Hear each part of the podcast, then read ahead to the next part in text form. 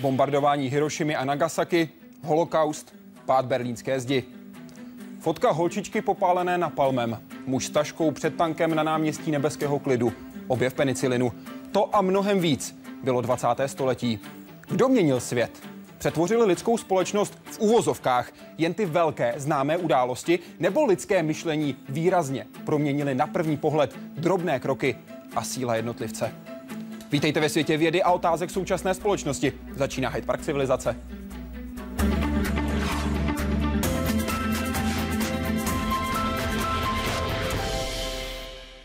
A dnešním hostem je profesor Martin Kovář, historik, ředitel Ústavu světových dějin Filozofické fakulty Univerzity Karlovy. Přeji hezký večer. Hezký večer. Ptát se ho můžete během celého vysílání. Všechny kontakty najdete na webu www.hydeparkcivilizace.cz. Můžete si vybrat webový formulář, Facebook, SMS, Twitter nebo Google+, záleží na vás. Teď vás vezmeme do 20. století. A do 20. století, ke kterému si můžete přidat, záleží na vás, jaké přídavné jméno. 100 let. Pro člověka věčnost, z pohledu země ani ne okamžik. 20. století přineslo zlomové momenty pro lidstvo i planetu. Člověk poprvé rozbil atom a zase ho sloučil. Zbavil se okovu gravitace a také si ověřil, že demokracie je spíš opravdu je tím nejméně špatným způsobem vlády. Které momenty ale byly skutečně ty nejzásadnější? Na prvním místě Hiroshima a Nagasaki, jednoznačně, jo, protože to je v podstatě eh, jaksi zlom takového kalibru nebo událost takového kalibru, že to není mezník jenom v rámci 20. století. Důsledkům druhé světové války dodnes nelze uniknout. Dvě impéria padla, nová se zrodila. Nás bezprostředně zasáhl vítězství Sovětského svazu v druhé světové válce, válce. Na jedné straně to, že jsme něčemu unikli, na druhé straně to definitivně spečitilo náš osud na dlouhá desetiletí. A navíc, jako by hrůzy samotné války, nových zbraní a desítek milionů obětí nestačily. Tento největší konflikt historie přinesl i zcela chladnokrevně připravený a provedený pokus o vyhlazení jednoho etnika. Holokaust jako takový, jo, genocida v podstatě jaksi v těchto rozměrech, to je v podstatě asi eh, třetí fenomén nebo třetí událost, eh, kterou 20. století, musím říct, teda velmi, jak se velmi eh, neblaze, jak se přispělo do toho, do té plejády těch velikých mezníků. Ten přitom nebyl zdaleka jediný. Globální střed zažila Evropa a svět už o 30 let dřív. Ukončil přitom etapu nebývalé prosperity, globalizace a technologického pokroku. Ta představa vlastně, co může přijít, co může nastat, eh, jak, jak si fatální rozměry to může mít, tak to si myslím, že tam ještě těsně před tou válkou vlastně si nikdo plně neuvědomoval. Tvář celého světa změnil pád eh, velkých říší, které až do té doby se zdály v samozřejmostí ruské, rakousko-herské, německé, turecké, ale nezapomíníme například na Čínu ještě před první světovou válkou. A myslím, že tady to pěkně ukazuje, že žádná říše není na, na této země kouli trvalé a že věci vznikají a zanikají. To poznal i jeden z vítězů druhé světové války.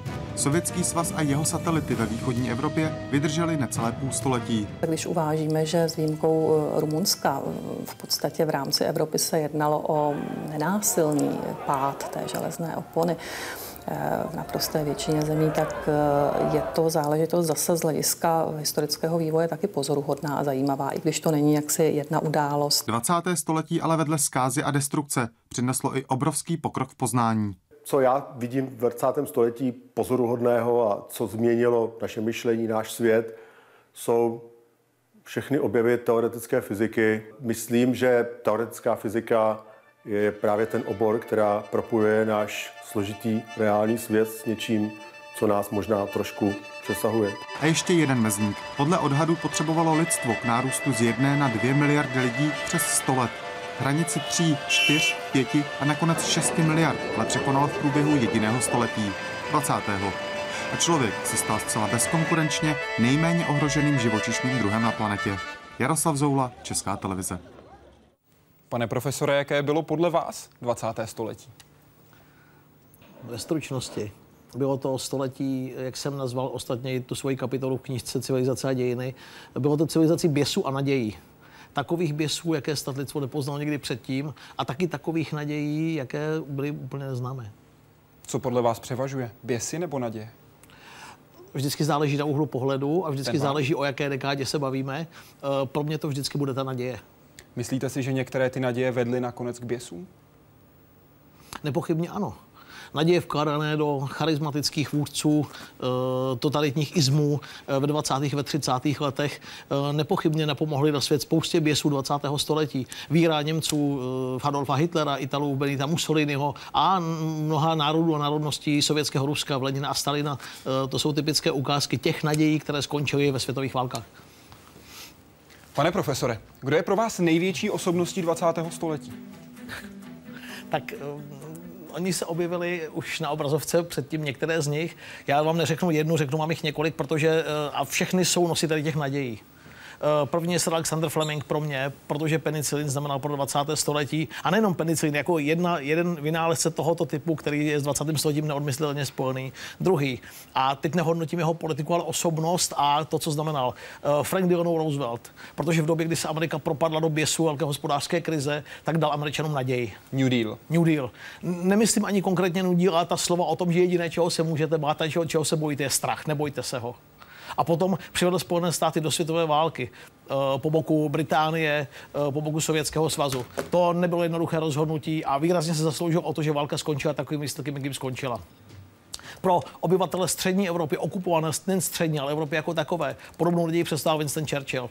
Eh, konec konců politik, který jasně pojmenoval eh, nacistickou hrozbu už ve 30. letech, který jasně řekl, mm, co je Mnichovská dohoda, známá, známá slova o tom, že mohli jste volit mezi bezecností a válkou, zvolili jste bezecnost a budete mít válku. Tohle řekl v parlamentu Chamberlainovi. A v neposlední řadě, eh, vzpomínám si na to i já, jako teenager, jako mladý kluk, co pro nás v 80. letech znamená Ronald Reagan. Já jsem se při poslechu opravdu učil anglicky. Vy jste zmínil ty naděje. Vždycky ve skrze pozitivní osobnosti, alespoň tak, jak je vnímáte, nebo v těch jejich jednotlivých krocích. Nezřídka mám dojem, píše jeden z našich diváků, že většinově pokládáme za zlomové a zásadní historické okamžiky tyrázu negativního. Války, revoluce, katastrofy. Můžete okomentovat z vašeho pohledu zlomové okamžiky historické ryze pozitivního charakteru? Vnímáte to stejně, že lidstvo považuje za zlomové hlavně ty negativní? Ne, urči, určitě ne. Konec konců to negativní s tím pozitivním úzce souvisí. Eh, konec konců, když jsem zmínil Winston Churchilla, eh, poslední svazek jeho válečných projevů se jmenuje Triumf a tragédie. To dokonale stělesně to, o čem se bavíme. Triumf nad nacistickým Německem, eh, nad Japonskem a fašistickou Itálií a zároveň katastrofa vyplývající z toho, že velkou část střední a jeho východní Evropy uh, vojensky obsadil a později ovládl Sovětský svaz. Takže ty triumfy a tragédie, pokud se zmíní o válkách, jsou od sebe naprosto neoddělitelné. Obojí jedno znamená, jedno je začátek druhého. Ivan Jirka, přeje dobrý večer a ptá se. V těchto dnech jsme si připomněli vraždu JFK. Jaké bylo z pohledu historika jeho působení v prezidentské funkci? Jakými konkrétními činy se zapsal do dějin světa, ať pozitivně či negativně? A kam měl nakročeno? Tak eh, to Působení je samozřejmě kontroverzní, Kennedy má své obhájce i své, i své kritiky. Uh, on je spojen jednak s vypjatou prezidentskou kampaní v roce 1960. Uh, byla to první televizní kampaň, ukázala sílu médií a v tomhle ohledu to, jak mediálně Kennedy působil, uh, to byl začátek nové kapitoly v americké politice a v americké politice. Moc televizního vysílání a tak dále. Tak to je první aspekt, který se Kennedyho nepochybně týká. Druhý, karibská krize. Eh, respektive zátoka sviní a karibská krize. Eh, doteď mezi historiky panují spor o tom, jestli Kennedy obstál a jakým způsobem. Eh, Vy jestli... se klaníte ke které skupině? Obstál? Pro mě Kennedy je vítěz v tom ohledu, že dokázal se svým týmem nakonec po těch dramatických několika dnech zabránit světové válce, která byla mnohem blíž, než si dnes zájemci o historii jak si připouštějí. Ale, pardon, současně, a současně uh, srovnáme-li pozici Spojených států před karibskou krizi a po ní, uh, potom musíme říct, že Kennedy žádným velkým vítězem nebyl, protože uh, jediné, co z toho nakonec zůstalo, fakticky za to v tuto chvíli, byly americké garance Kastavské Kubě. Kdyby v tu chvilku byl prezidentem Spojených států nikoli Kennedy, ale Ronald Reagan, byla by třetí světová válka. Konalo by se to, co bylo po zátoce sviní, nebo byla by vůbec zátoka sviní? My tomu neříkáme retrospektivní futurologie a historikové to nemají moc rádi. Co by se stalo, kdyby... Myslím spíš charakter toho prezidenta, tak. protože Ronald Reagan to byl velmi tvrdý hráč na světové scéně. Ten šel jasně za svým, také se mu občas, alespoň někdy přezdívalo, tak trochu střelec, byť samozřejmě těch eh, přezdívek měl spoustu. Určitě, ale uh, Kennedy postupoval myslím, tak razantně jako dovalové okolnosti a jsem přesvědčený o tom, že Reagan by neriskoval víc. Navzdory 80. leta prostě nelze s počátkem 60. let srovnat. Gorbačov byl jiný protihráč než Nikita Chruščov, také sovětské Rusko bylo tehdy jiné. Reagan byl dostatečně racionální, aby navzdory svému střelectví se nepouštěl do razanních a radikálních kroků, které mohly skončit jakkoliv. Myslím, že by ten rozdíl v chování Reagana a Kennedyho v dané situaci příliš odlišný nebyl. Když se podíváme na kritiku, která směřuje k právě k JFK, tak se často také zmiňuje jeho postoj, laxní postoj, málo výrazný postoj v okamžiku, kdy se stavila berlínská zeď. Jak to hodnotíte vy? Kennedy uh, byl mediální politika, už jsem to řekl, který dokázal prouchlivit správná slova, na ně se vzpomíná, jsem Berlíňan. Ich bin ein Berliner. Tak, Ale tohle... to je 22 měsíců projev tak. poté, co byla postavena berlínská zeď. Není to pozdě? Mm, nevím, jestli je to pozdě, ale otázka je, co jiného mohl Kennedy udělat. Uh, Němec, Evropa je rozdělená, američané naprosto respektují existenci bipolárního světa. Konec konců, eh, tak tomu bylo od konce druhé světové války až do přelomu 80. a 90. let. Eh, to, co bylo za zdí, je příliš nezajímalo. A jestliže eh, berlínská zeď byla pokusem Sovětského svazu a tehdejší vlády Německé demokratické republiky zastavit přich uprchlíků a tak jinými slovy stabilizovat to, co je na východ od železné opony, nemyslím si, že mohl nějakým dramatickým způsobem Eh, tohle rozhodnutí ovlivnit nebo zvrátit. Samozřejmě bylo to vnímáno různě na obou stranách železné opony. Ona, ona, ona slova o tom já jsem Berlíňan byla nepochybně když jste měli kompenzací za tu neaktivitu v souvislosti se stavbou berlínské zdi. Ale znovu, eh, svět v době studené války byl bipolární, obě mocnosti tuto skutečnost respektovali, respektovali se navzájem, někdy víc, někdy míň a Kennedy v tomhle ohledu nebyl žádnou výjimkou. Kam měl nakročeno, kdyby nebyl zavražděn v jeho 640 letech? Ke znovu zvolení určitě ke znovu zvolení. Ostatně uh, dala ve 63. roce až do těch osudných výstřelů triumfem prezidenta. Uh, byť o jeho nervozitě svědčí to, že prezidentskou kampaň uh, za znovu zvolení začínala nezvykle brzy, a že si, a to víme z dokumentů, že si členové jeho štábu nebyli, nebyli jistí tím, jak to může dopadnout. Ale uh, pokusy některých historiků říkat, že uh, Kennedy by nepochybně prohrál s Goldwaterem, ku příkladu, nebo že by se do kampaně pustil viceprezident Lyndon Johnson, uh, jsou absurdní. Ke znovu zvolení to druhé období je na jedné straně vždycky klidnější. Kennedy by se nepochybně víc zaměřil na vnitroamerické záležitosti, desegregace rasová a další věci. Konec konců těch se potom ujal Lyndon Johnson, jeho projekt velké společnosti. Myslím, že to tohle byla veliká Kennedyovská témata a že těm by věnoval uh, v následujících pěti letech velikou pozornost. Neptejte se, co může udělat vaše země pro vás. Ptejte se, co můžete udělat vy pro ní. Typický JFK. Jsem Berlíňan, zeptejte se, co můžete udělat pro svoji zemi, jasně. Hiroshima Nagasaki. Bylo to nutné, bylo to správné, je to ospravedlnitelné. Jaké to mělo zásadní souvislosti a následně důsledky pro poválečný vývoj? Byl by poválečný vývoj jiný bez Little Boy a Fat Man? Začnu od konce. Asi ano. Jak? Ne, nevíme to, ale k použití atomových zbraní došlo v minimálním rozsahu, v omezeném rozsahu. A, uh, Teď myslí to, co se týká plochy, předpokládám. To, ano, to, co se týká, to, co se týká plochy, plochy a, poč, a, počtu, a počtu nasazení. A počtu, počtu nasazení zbraní. Eh, je vysoce pravděpodobné, že pokud by nebyly atomové zbraně použity v Hirošimě a Nagasaki, tedy protiválečnému Japonsku, že by se tak stalo později. Proč? Zbraně se nevyvíjejí proto, aby se nepoužívaly. A kdyby to použití přišlo později, myslím, že to nasazení třeba v době korejské války, konec konců se o tom diskutovalo, mohlo být masivnější a škody mohly být při veškerém respektu k tomu, co se stalo v Hirošimě a Nagasaki, škody, škody mohly být lid, počet lidských obětí, materiální škody daleko větší než uh, takové, jaké byly uh, v létě 1945. V Hirošimě je připravené speciální, mimo jiné také částečně interaktivní muzeum, ano. ve kterém se na jednom z těch částí, na jednom z těch panelů píše o tom, že Japonci jsou přesvědčeni, že američané museli bombu použít, aby ospravedlnili velké náklady, které měli na vývoj jaderných bomb. A také proto, aby si ji skutečně vyzkoušeli. Souhlasil byste? Ne úplně. V čem ne? Uh, ne v tom, že eh, to byl nepochybně krok, který zásadním způsobem přispěl k ukončení války. Američané potřebovali ukončit válku rychle, jednak protože mm, dokumenty, které jim připravili vojenští odborníci, říkali, že válka může trvat ještě 12, 14 nebo 16 měsíců. Ztráty amerických vojáků se mohly počítat na 100 tisíce. Navíc tu existovala dohoda a předpoklad, že do války v Ázii po boku Spojených států vstoupí také Sovětský svaz. To znamená, že by se eh, v Ázii opakovalo eh, evropské řešení, že by tedy museli spolu vyjednat Rusové s Američany. To všechno byly důvody pro ukončení války. Eh, a použití atomových zbraní chápali američané jako jeden z kroků, který může konec války výrazně urychlit. To se také stalo. Aby by bylo dobře rozuměno, neříkám tím, že to rozhodlo o výsledku války a ukončilo ji to, ale byl to jeden z faktorů, které k rychlému ukončení války přispěly. To byl ten důvod pro to, aby se dalo alespoň třeba částečně, respektive z pohledu některých lidí říct, bylo to správné, bylo to ospravedlnitelné. Nepochybně. Mnozí to tak vnímají. Vy jste zmínil ty Koreji, které se také týkají rozdělení. A to i rozdělení sféry vlivu. Protože Severní Korea jiná sféra vlivu a to zdaleka nežli ta Korea jižní. Vidíte právě tady takovou novodobou studenou válku? Severní Korea je vyvrcholení první fáze studené války, té horké fáze studené ano. války. Konec konců válčilo se skoro tři roky, eh, doteď není podepsaný mír v Koreji, výsledkem jsou dva úplně odlišné státy. Eh, určitě ano, eh, korejská válka je jeden ze dvou nebo tří vrcholů toho, co se od roku 1945 do roku 1980 odehrávalo. Co se stane po roce 2013? To nikdo neví.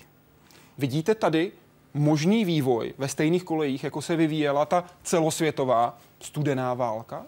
Že dojde k tomu, že se objeví nějaký Ronald Reagan, který rozběhne masivní zbrojení a v podstatě vyčerpá ten druhý blok. Je to vůbec možné, tento scénář? Nebo jaký scénář může vést ke konci, jak vy jste to nazval, této studené války? Já na tohle moc, zase jsme u toho, co se stane, co, co, co bude. Já na to moc neumím odpovědět. Uh, myslím si, že otázka masivního zbrojení, je, že masivní zbrojení jako takové, tak jak jsme ho znali z doby studené války, je pasé. Dnes to je o nových technologiích, je to o jiném typu zbraní, o inteligentních zbraních. Uh, myslím si, že to také čím dál víc je o mm, ekonomických sankcích. Konec konců bavíme-li se o se zla, tak se zejména jedná o ekonomických sankcích, o diplomatickém tlaku a tak dále. Nepochybně v tom velkou roli se hraje Čína, pokud se bavíme o Koreji, protože to je její sféra vlivu dneska primárně. Takže ten výsledek je jsou naprosto nepředvídatelný, severokorejské vedení absolutně nevyspytatelné a s obavami teď říkám, jakkoliv jsme mluvili hodně o naději, s obavami říkám, že za sebe nevylučuji jakýkoliv scénář, včetně katastrofického, to znamená velikého konfliktu, včetně třeba použití atomových zbraní, pokud se k ním severokorejská vláda dopracuje. Dobrý večer, pane profesore. Myslíte, že nějaký Američan pronesl někdy důležitější projev než Martin Luther King I have a dream? V čem byla jeho síla v té době a v čem je dnes? Martin Luther King byl jedno z těch men, které mi bleskla hlavou, když jste, se mě, když jste mi položil tu první otázku. Jasně. To je desegregace americké společnosti. Určitě nebyly nebo byly projevy, které jsou srovnatelné s tím Kingovým projevem. Například? Nepochybně ten nástupní Kennedyho. Já jsem už zmiňoval eh, Franka Delano Roosevelta, New Deal. To je, dám vám nový úděl.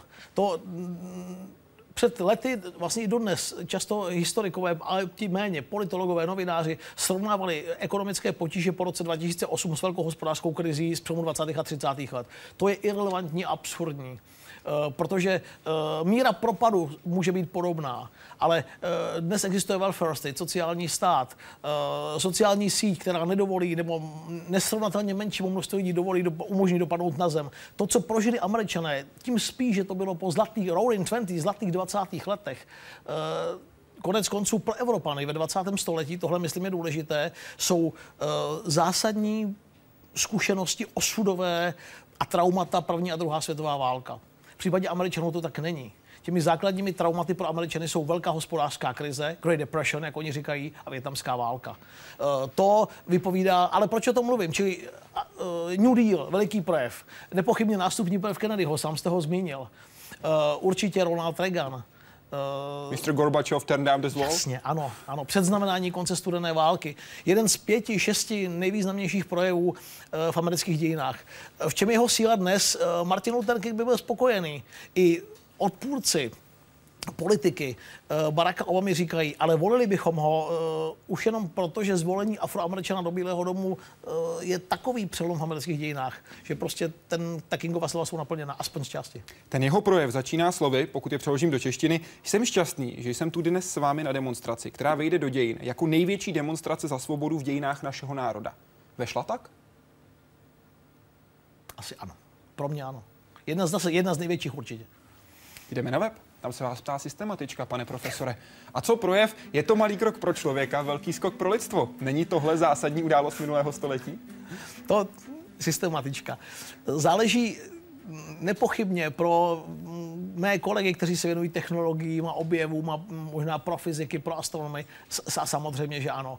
Eh, pro mě ne tolik. Eh, můj kolega Ivan Čedivý mluvil na začátku eh, v té reportáži o tom, že o fyzice a o, o, te, o těch nových technologiích a ta o vědě.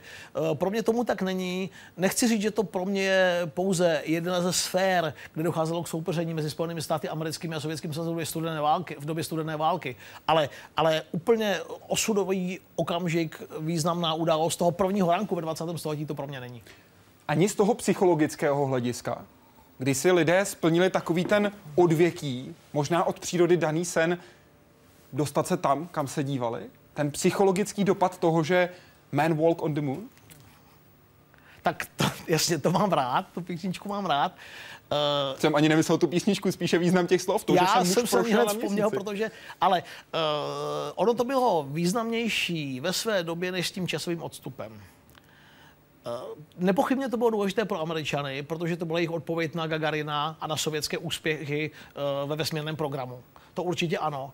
Ale eh, pokud se dneska ohlížíme s nějakým odstupem za 20. stoletím, tak je v tom samozřejmě veliká symbolika, ale mm, ptá se se mě na můj názor, já v tom jeden z těch klíčových, byť i symbolických momentů 20. století prostě nevidím. Dobrý večer. Jak podle vás poznamenala Američany válka ve Větnamu? Byla ještě někdy v novodobých dějinách tak polarizovaná americká společnost?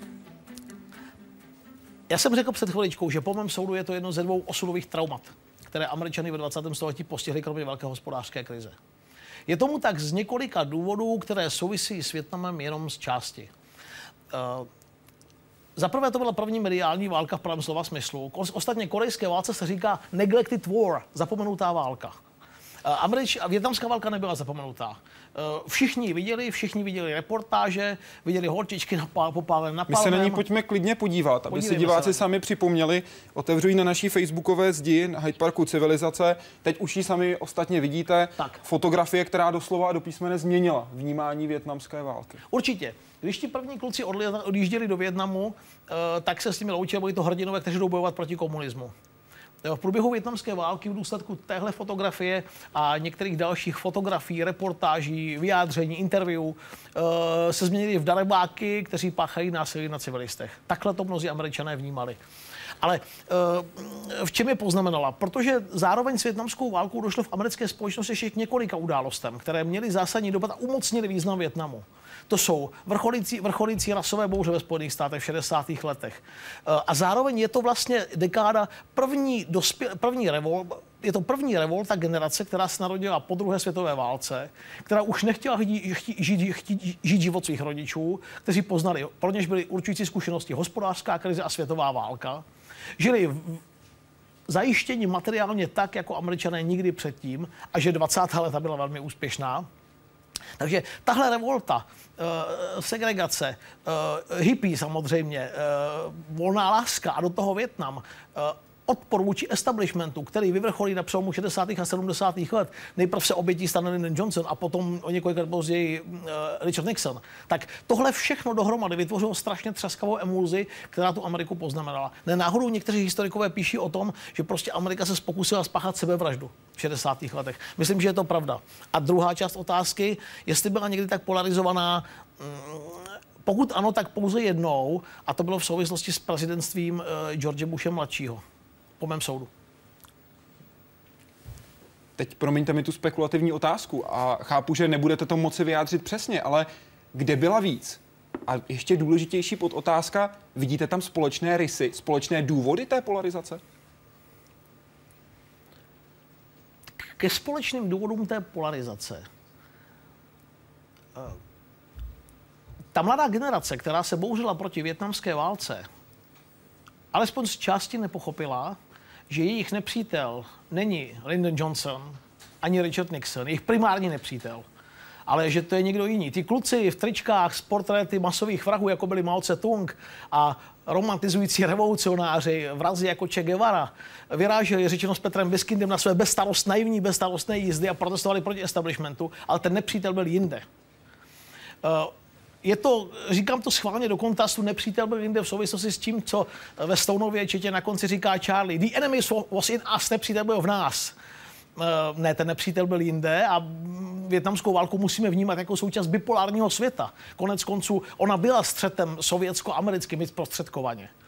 Tak eh, to je první poznámka. Eh, pokud je o George Bushe, i tehdy nepřítel Ameriky, hlavní nepřítel Ameriky a Američanů protestujících na těch náměstích nebyl George Bush mladší.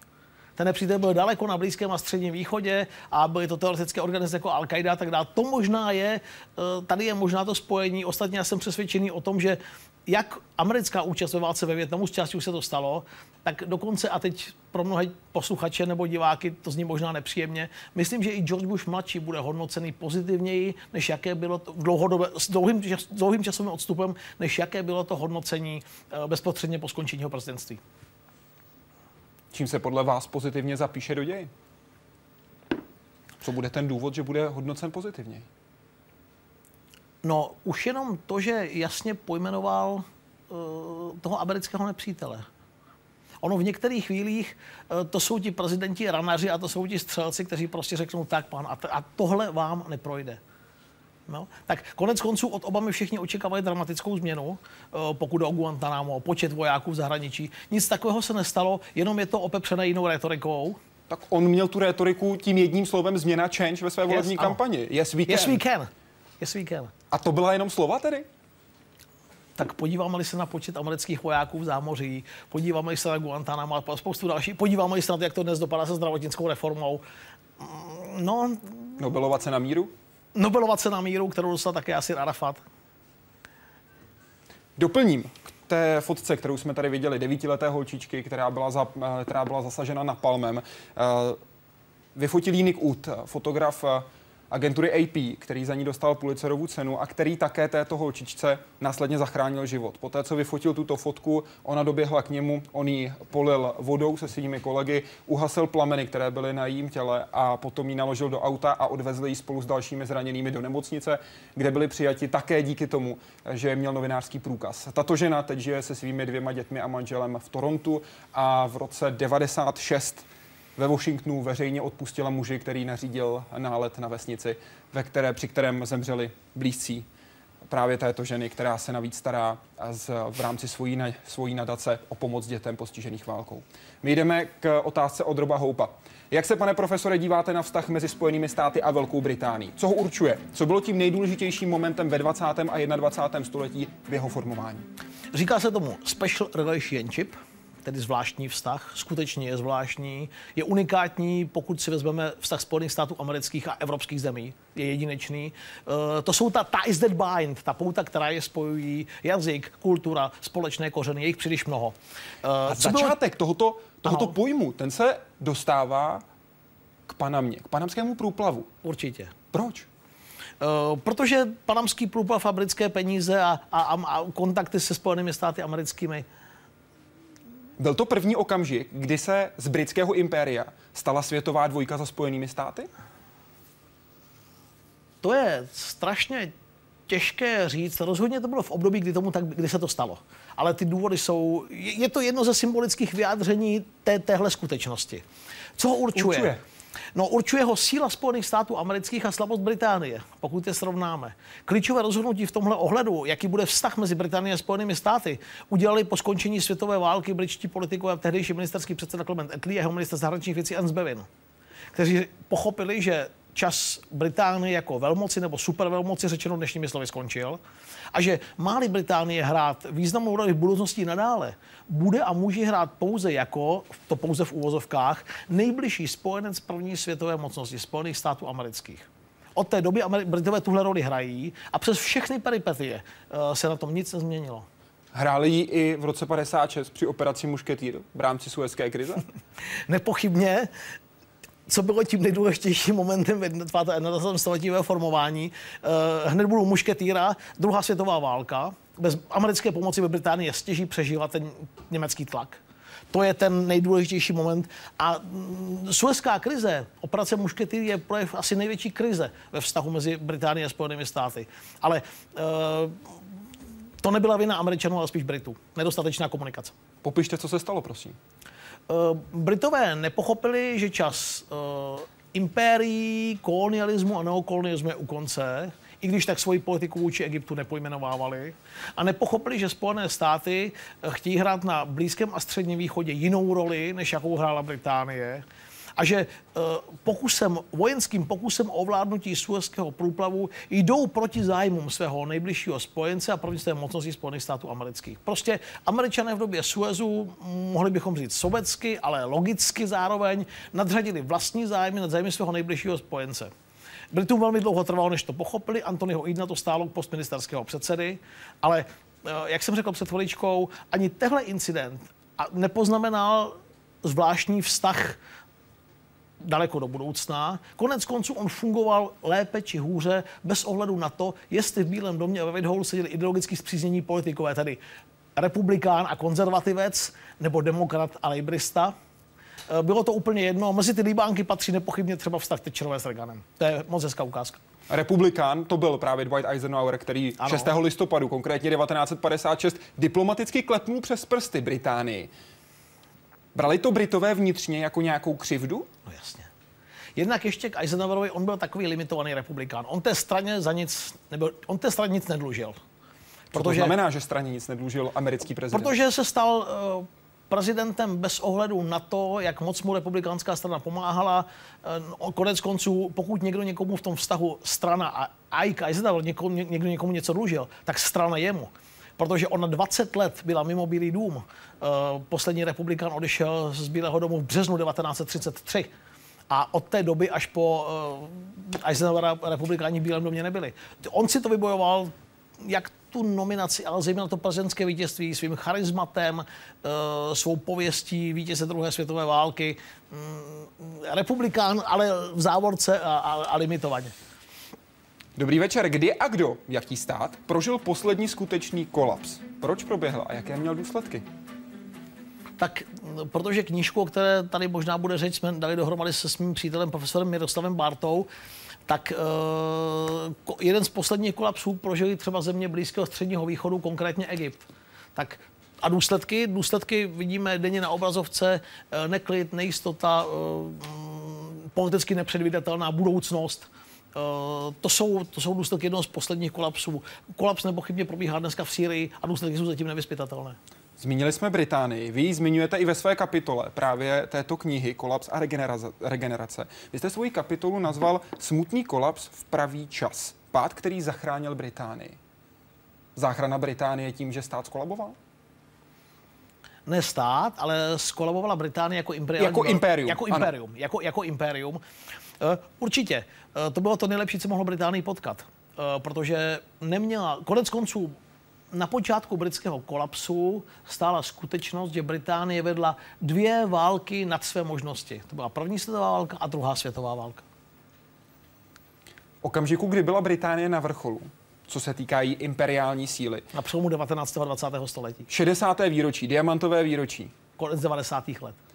Byl to začátek konce Nebyl to ještě začátek konce, ale všichni, kteří rozuměli ekonomii a ekonomice a vzestup a vnímali hospodářský vzestup Vilémovského Německa a jeho politické ambice a hlavně obrovský ekonomický nástup Spojených států amerických museli chápat, že tomu tak je. Ostatně jeden současník mluvil o tehdejším britském průmyslu jako o muzeu průmyslové archeologie.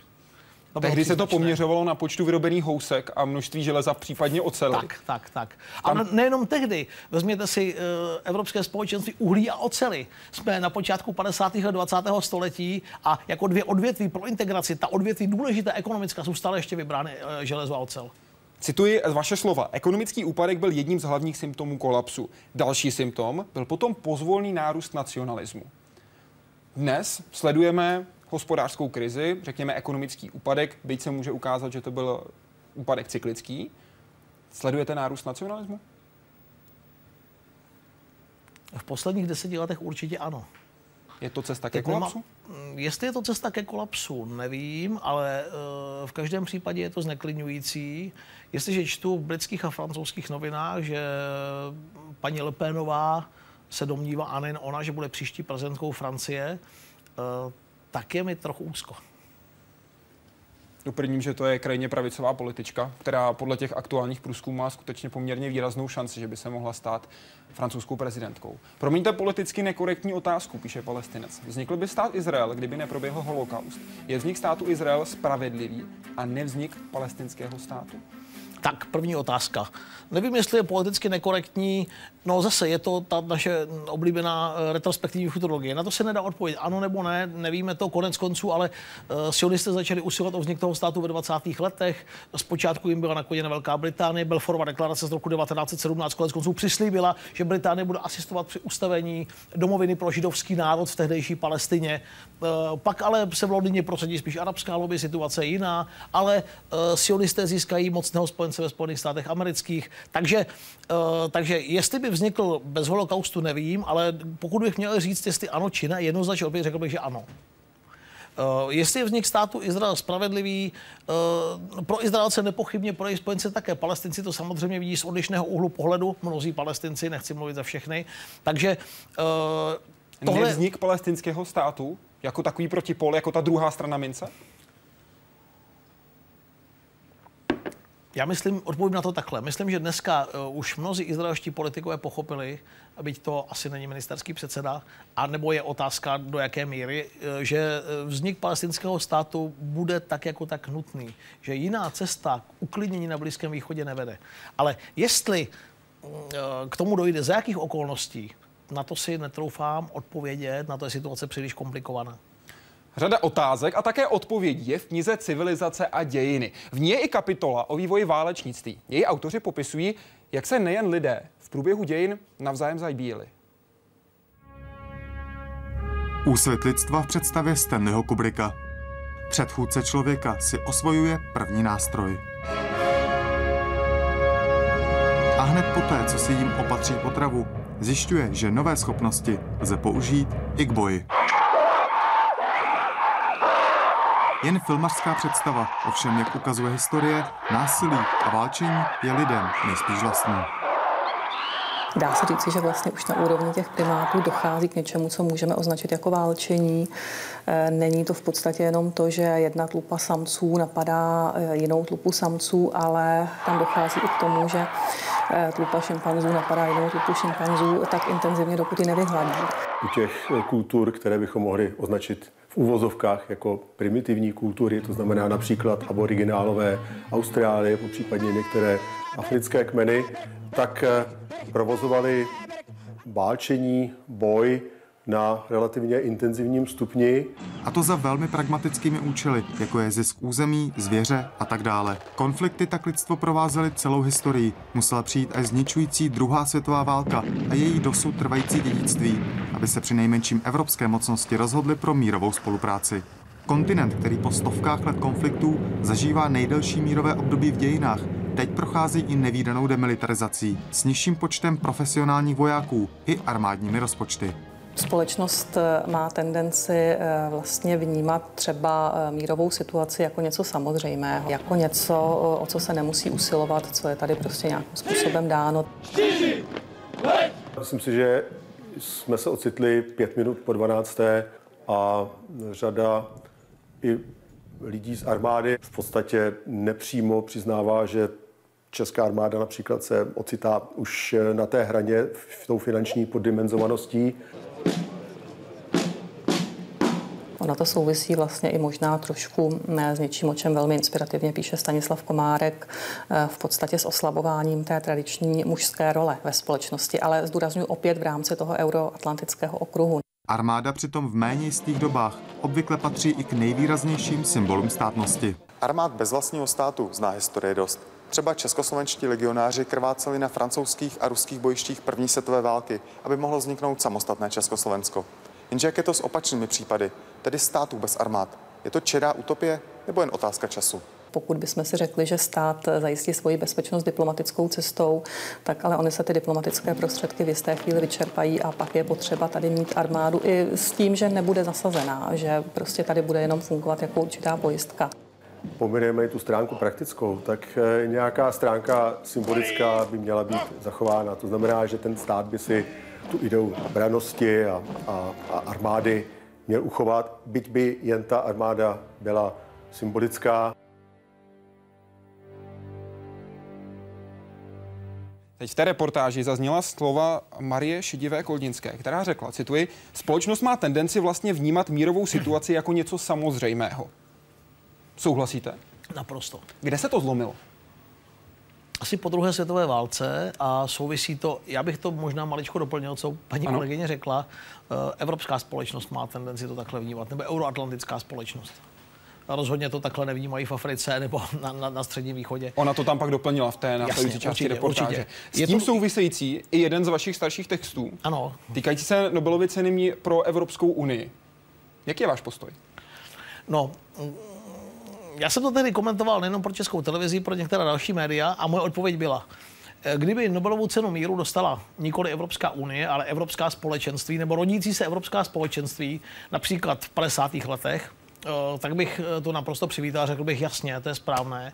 Konec konců vezmeme-li v potaz, že v roce 1950, pět, pět let po skončení druhé světové války, se zrodil Schumannův plán na Evropské společenství Uria Oceli se to jmenovalo ohledně úzké spolupráce mezi Francií a Německem. Pět let po skončení té války tak to bylo skoro neuvěřitelné. Francouzi a Němci poslání toho nebudou dál válčit, budou společně vyrábět, budou společně obchodovat. E, ostatně v tom Šumanově textu, v té Šumanově deklaraci stálo. A válka mezi těmito dvěma eh, zeměmi se stane materiálně nemožnou. Konrad Adenauer to tenkrát označil za ušlechtilé gesto vůči Německu a měl nepochybně pravdu. Nebyla to jenom forma kontroly?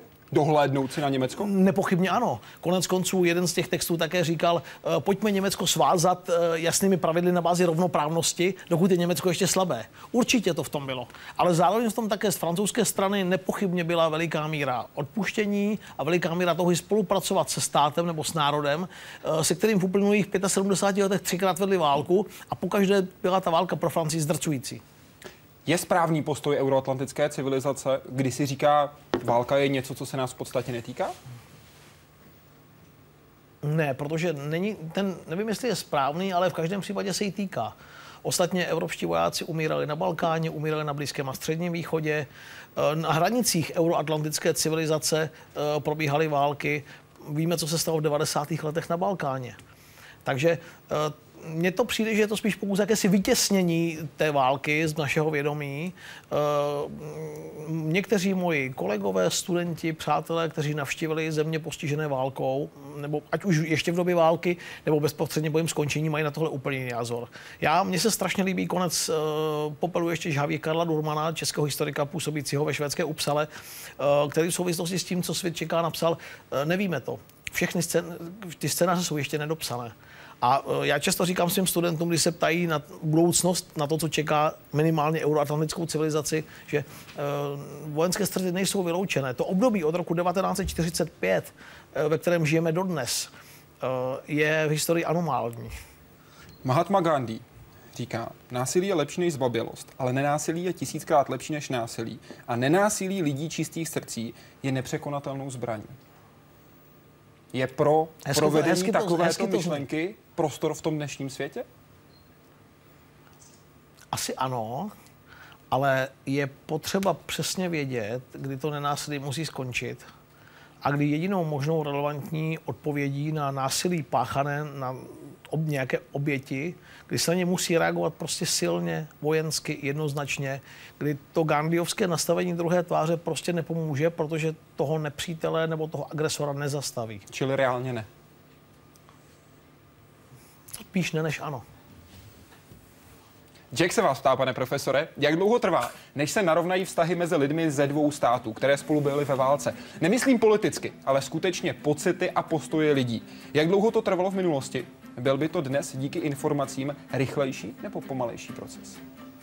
Já si myslím, že na to eh, informace nemají, eh, nemají velký vliv. Rychlost šíření informací, myslím, na to nemá velký vliv. Eh, už jsme se toho maličko dotkli v souvislosti s Francií a s Německem. Já myslím, že není lepší ukázka toho, jak se ty postoje a vztahy urovnávají, než vztah právě obyvatel těchto dvou států. Připomeňme si to. 1870-71 prusko-francouzská válka, drtivá porážka Francie, vysoké válečné reparace, Alsasko-Lotensko přičleněné k Německu. 1914 až 8. Od té doby velkou část francouzské politiky ovládá touha po revanči za Mety a Sedan dvě velké porážky Francie v 70. roce. 1914 až 1918, zase nezapomeňme, válčí se skoro výhradně na francouzském území, z velké, na území Německa nikoli. A i když ta válka skončí pro Francii vítězstvím nakonec v roce 1918, tak ta Francie si odnese z toho nikoli to vítězství nakonec, ale ta traumata plnoucí z války z toho německého útoku. Ostatně nenáhodou je francouzská politika mezi dvěma světovými válkami defenzivní. A potom to přijde znovu Blitzkrieg v roce 1940. Je to složité, těžké, hodně individuální. Pro lidové noviny jste v lednu 2005 řekl, v Británii je stále ještě cítit určitá germanofobie. A to přesto, že kontakty mezi Brity a Němci jsou dnes velké. Platí to i o 8 let a 10 měsíců později? Ono to vyplyne na povrch při takových pro někoho možná komických nebo nepodstatných okamžicích. Mimochodem podobné je to třeba v Nizozemsku, jako jsou fotbalová... Vůči Německu. Vůči Německu. Jako jsou třeba fotbalová klání. A atmosféra v některých německých novinách, v některých britských novinách před fotbalovými zápasy, to, co ti fanoušci si říkají, co vykřikují, je v tom samozřejmě spousta konkurence politické, ekonomické. Německo je dnes lídr Evropské unie, Británie je takovým mm, jakoby disidentem v Evropské unii. Promítá se do toho strašná spousta věcí, ale nepochybně stále mnoho Britů, přirozeně převážně starší generace, Eh, a to souvisí s předchozí otázkou, jak dlouho trvá, než se urovnají ty vztahy. Spousta mých přátel a známých Velké Británii o generaci starší nebo o dvě generace starších, než já mi řeklo, "Mm, ale ti Němci, konec konců vzpomeňme si na, a už jsme byli ve 40. letech v době druhé světové války. Mm, Trvá to dlouho. Kolik generací? Teď už je to 70 let. Ukázalo se v minulosti někdy úplné narovnání vztahů po té lidské stránce, jak to psal náš divák? Asi ano, ale chtělo by to delší časový odstup. Konec konců nezapomínejme na to, že eh, třeba složení Rady bezpečnosti OSN, pokud o stále členy, stále ještě diktují výsledky druhé světové války. Ta válka je pořád v nás víc, eh, než se nám na první pohled zdá. A tohle, myslím, třeba říkám, stálí členové Rady bezpečnosti jsou moc pěkným důkazem tady toho. Je to dobře, že ta druhá světová válka je stále ještě v nás? Na to není odpověď, jestli je to dobře nebo špatně. Prostě to tak je a je to důsledek toho, jak ta válka dopadla, jak ty dějiny šly dál. Učebnice historie byly opakovaně přepisované. Můžete odhadnout datum, do něhož je již dnes popisované historie v učebnicích bez výraznějších emocí?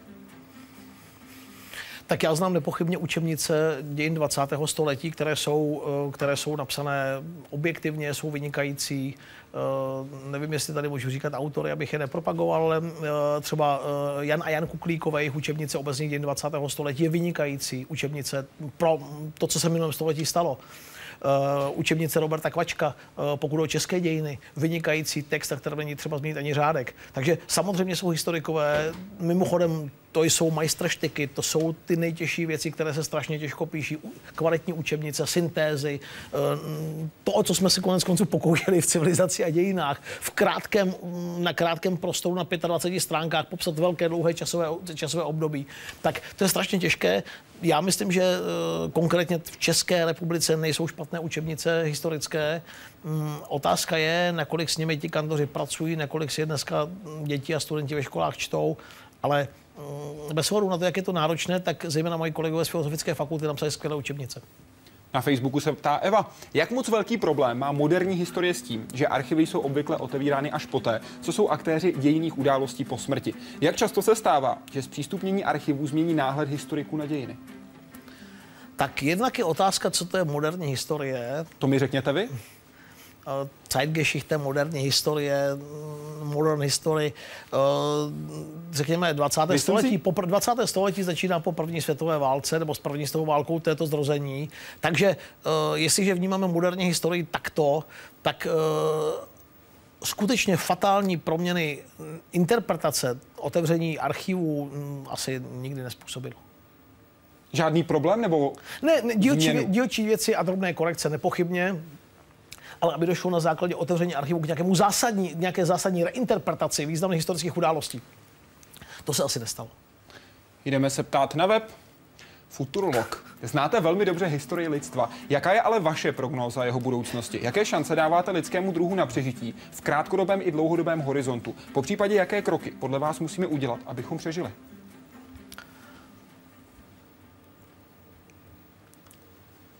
No, už jsme o tom zase maličko mluvili.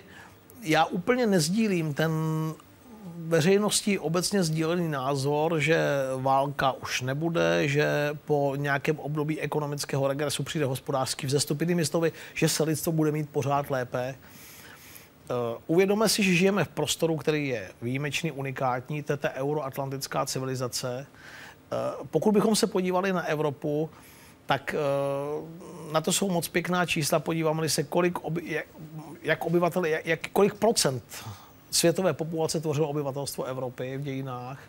Dneska to dramaticky klesá po 10 eh, Já myslím, že a sám v řadě ohledů vůči Evropské unii kritický, ale mám za to, že jediná šance ne lidského druhu, ale Evropy jako významné entity politické, ekonomické je v integraci a můžeme se bavit o tom, jak, jak by ta integrace měla vypadat a jak by měla probíhat.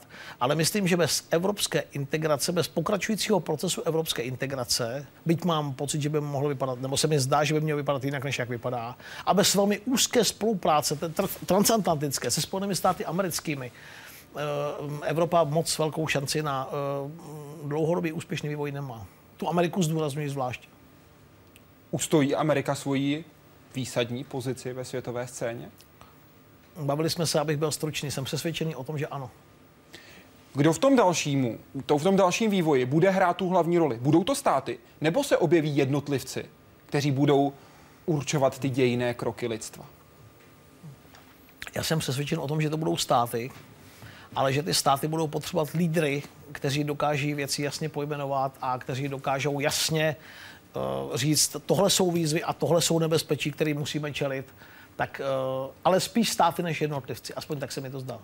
Tohle je případ jednotlivce, který změnil svět. Časopis Time ho označil za jednoho z nejvlivnějších mužů 20. století. Muž, který se na náměstí Nebeského klidu postavil před tanky. Ty tanky zastavil, zůstal jenom stát. Byl to jeden člověk s igelitovou taškou. Máte pocit, že opravdu výrazně změnil? To je moje otázka. Máte ho vy? Stejný pocit, jako má třeba časopis Time? Ne, nemám. Nemám. Myslím, Má... že, myslím, že to, co způsobil, uh, se, pokud o vnitropolitickou situaci v Číně, uh, čínské ambice být regionální mocností, nárůst jeho ekonomického vlivu ve světě, že, že je to samozřejmě, je to, je to krásná fotografie, je to velmi mediální, naprosto rozumím tomu, proč eh, novináři z Time označili tohle. Jo? Je, je, je to krásný symbol vzdoru, eh, který může vypadat efektně, může co si dokázat, ale myslím, že na fakticky vzato, odhledneme od všech uh, drobností, že fakticky vzato na fundamentálně směřování Číny, charakteru toho režimu a jeho ambicích nezměnil nic podstatného. A změnil tento muž ať už se mě jmenuje jakoliv, ať už je to skutečně, jak eh, tvrdila některá, jmé, některá média, Wang Wenklin, 19-letý student, či nikoli. Myšlení lidí? Dokázal změnit myšlení lidí podobně, jako dokázala změnit fotka na palmem popalené holčičky myšlení Američanů v době větnamské války? Já si myslím, že ne. Jdeme na web pro otázku od GBC. Kdo je osobností právě probíhajícího 21. století? No tak já už jsme taky to jméno tady řekli, pro mě to je, a teď to nemyslím ani v pozitivním, ani v negativním slova smyslu, ale už jenom tím, že je, eh, pro mě to je nepochybně Barack Obama, první afroameričan v čele Spojených států amerických.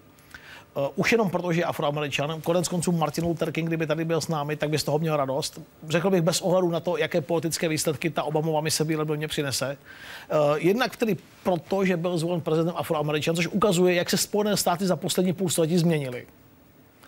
A potom taky, že redefinoval nově americkou politickou scénu a že jedna velká politická strana, to jsou republikáni, eh, bude nevyhnutelně muset změnit svůj přístup k voličům a bude muset hledat nová témata a nové tváře. Má být nadále konkurenceschopná s liberálními demokraty. Redefinoval politickou scénu, myslíte přístup k voličům? Myslím přístup k voličům. To znamená zapojení sociálních sítí, Zapojení zapojení, sociálních médií sítí v roli přesně, těch jednotlivých přesně, malých přesně, individuí. tak, přesně to, co říkáte. Neukazuje tohle tu moc jednotlivce, který když se dá dohromady, tak má moc ovlivnit celou společnost? Ta moc jednotlivce je určitě obrovská, ale ta moc jednotlivce by nic nebyla bez funkčního štábu, bez té mašinerie, která je prostě nezbytná. I to, že Obama tohle zvládl, i proto je prezidentem Spojených států amerických. Teď jsem myslel toho jednotlivce na druhé straně. Toho, který sedí u počítače, který sedí u telefonu a jak to třeba probíhalo ve štábu Baracka Obamy během voleb, ať už prvních nebo druhých, ze svého mobilního telefonu obvolává vybraná čísla, přesvědčuje, volte Baracka Obamu. Není tohle ukázka toho, té moci jednotlivce? Nevím, jestli je tohle ještě jednotlivec. Byť to jsou konkrétní jednotlivci, ale pro mě daleko více je to ten štáb. Karel II. Pane profesore, jak slovutní historikové přistupují k výroku otvíráme zlatou bránu, přepište dějiny? Patří Robert Záruba do dějin? No tak do sportovních dějin nepochybně.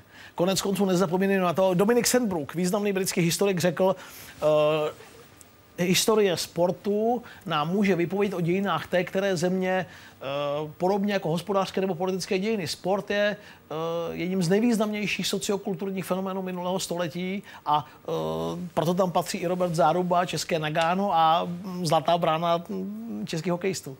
Děkuji i za tuto odpověď, stejně jako za všechny předchozí v Hyde Parku civilizace. Děkuji za návštěvu, pane profesore. Také děkuji, přeji pěkný večer. Příští týden se můžete ptát profesora Vladimíra Maříka, vedoucího katedry kybernetiky elektrotechnické fakulty Českého vysokého učení technického. To je muž, se kterým probereme téma robotiky a kybernetiky a také financování vědy v České republice a nejenom v ní. Můžete se ptát na všechno, co vás zajímá. Teď vám přeji hezký večer.